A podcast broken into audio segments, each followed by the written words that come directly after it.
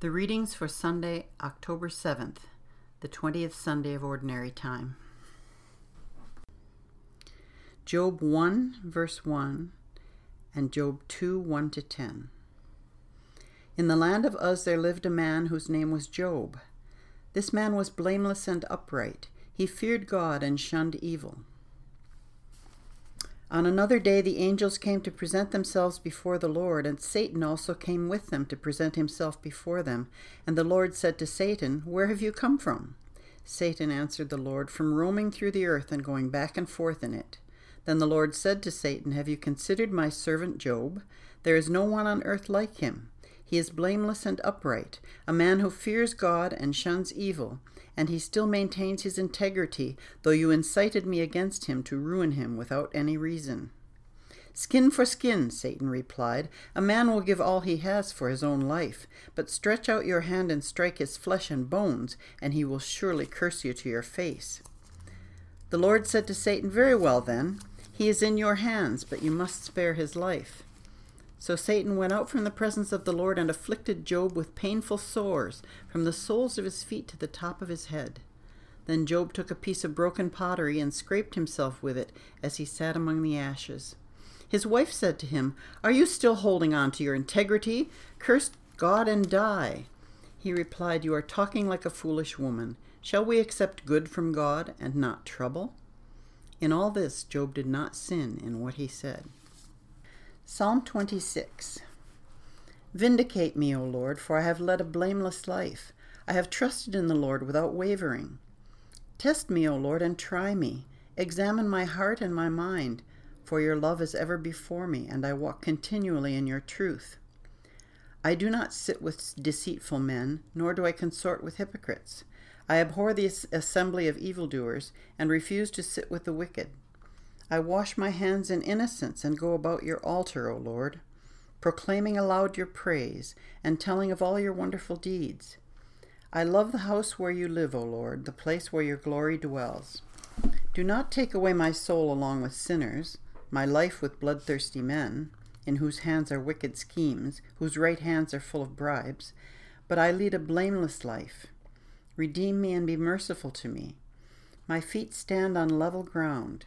In the great assembly, I will praise the Lord. Hebrews 1 1 to 4 and 2 5 to 12. In the past, God spoke to our forefathers through the prophets at many times and in various ways, but in these last days he has spoken to us by his Son, whom he appointed heir, heir of all things, and through whom he made the universe. The Son is the radiance of God's glory and the exact representation of his being sustaining all things by his powerful word. After he had provided purification for sins, he sat down at the right hand of the Majesty in heaven. So he became as much superior to the angels as the name he is, has inherited is superior to theirs. It is not to angels that he has subjected the world to come, about which we are speaking, but there is a place where someone has testified, What is man that you are mindful of him? The Son of Man, that you care for him. You made him a little lower than the angels. You crowned him with glory and honor, and put everything under his feet. In putting everything under him, God left nothing that is not subject to him. Yet at present we do not see everything subject to him. But we see Jesus, who was made a little lower than the angels, now crowned with glory and honor because he suffered death, so that by the grace of God he might taste death for everyone. In bringing many sons to glory, it was fitting that God, for whom and through whom everything exists, should make the author of their salvation perfect through suffering. Both the one who makes men holy and those who are made holy are of the same family. So Jesus is not ashamed to call them brothers.